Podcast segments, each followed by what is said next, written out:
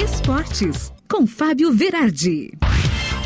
Chegando com o teu esportes desta segunda-feira e ontem o Atlético Mineiro praticamente garantiu o título da Copa do Brasil em 2021, metendo 4 a 0 no Atlético Paranaense, Mineirão lotado para consagrar então o melhor time brasileiro em 2021.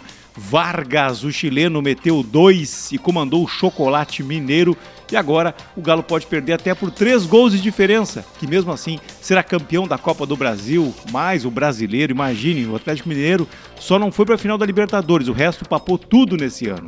E a próxima partida da final, então, é no dia 15, no Paraná. Enquanto isso, o Inter continua numa indefinição sobre a permanência ou não do técnico Diego Aguirre, que está cotado para comandar a seleção uruguaia. Aguirre continua no clube, mas a torcida já começa a ficar meio inquieta, porque o gauchão vai começar então no, no próximo dia 22 de janeiro e a gente sabe, né? Quando as coisas demoram assim, geralmente dá lambança. Então que o Inter se defina de uma vez. Enquanto isso, né?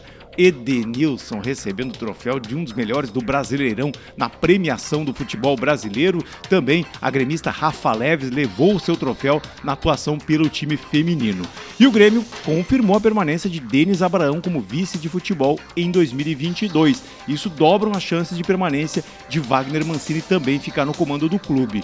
O Grêmio também informou aqui uma nota meio triste do acidente com o Carlos Amodeu, o CEO do Grêmio, que quebrou cinco costelas num acidente de bicicleta. O Amodeu participava de um triatlo e, segundo as informações, está em estado de recuperação.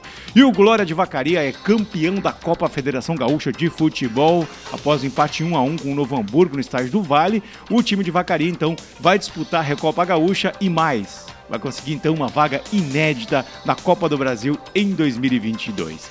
E a Fórmula 1 teve um final épico em Abu Dhabi. Max Verstappen e Lewis Hamilton chegaram empatados para a decisão numa prova que era liderada pelo inglês com folga, até que faltando seis voltas, um acidente força a entrada do safety car na pista e a vantagem do inglês se vai transformando Verstappen na sua cola numa relargada e Verstappen não marcou passo, né?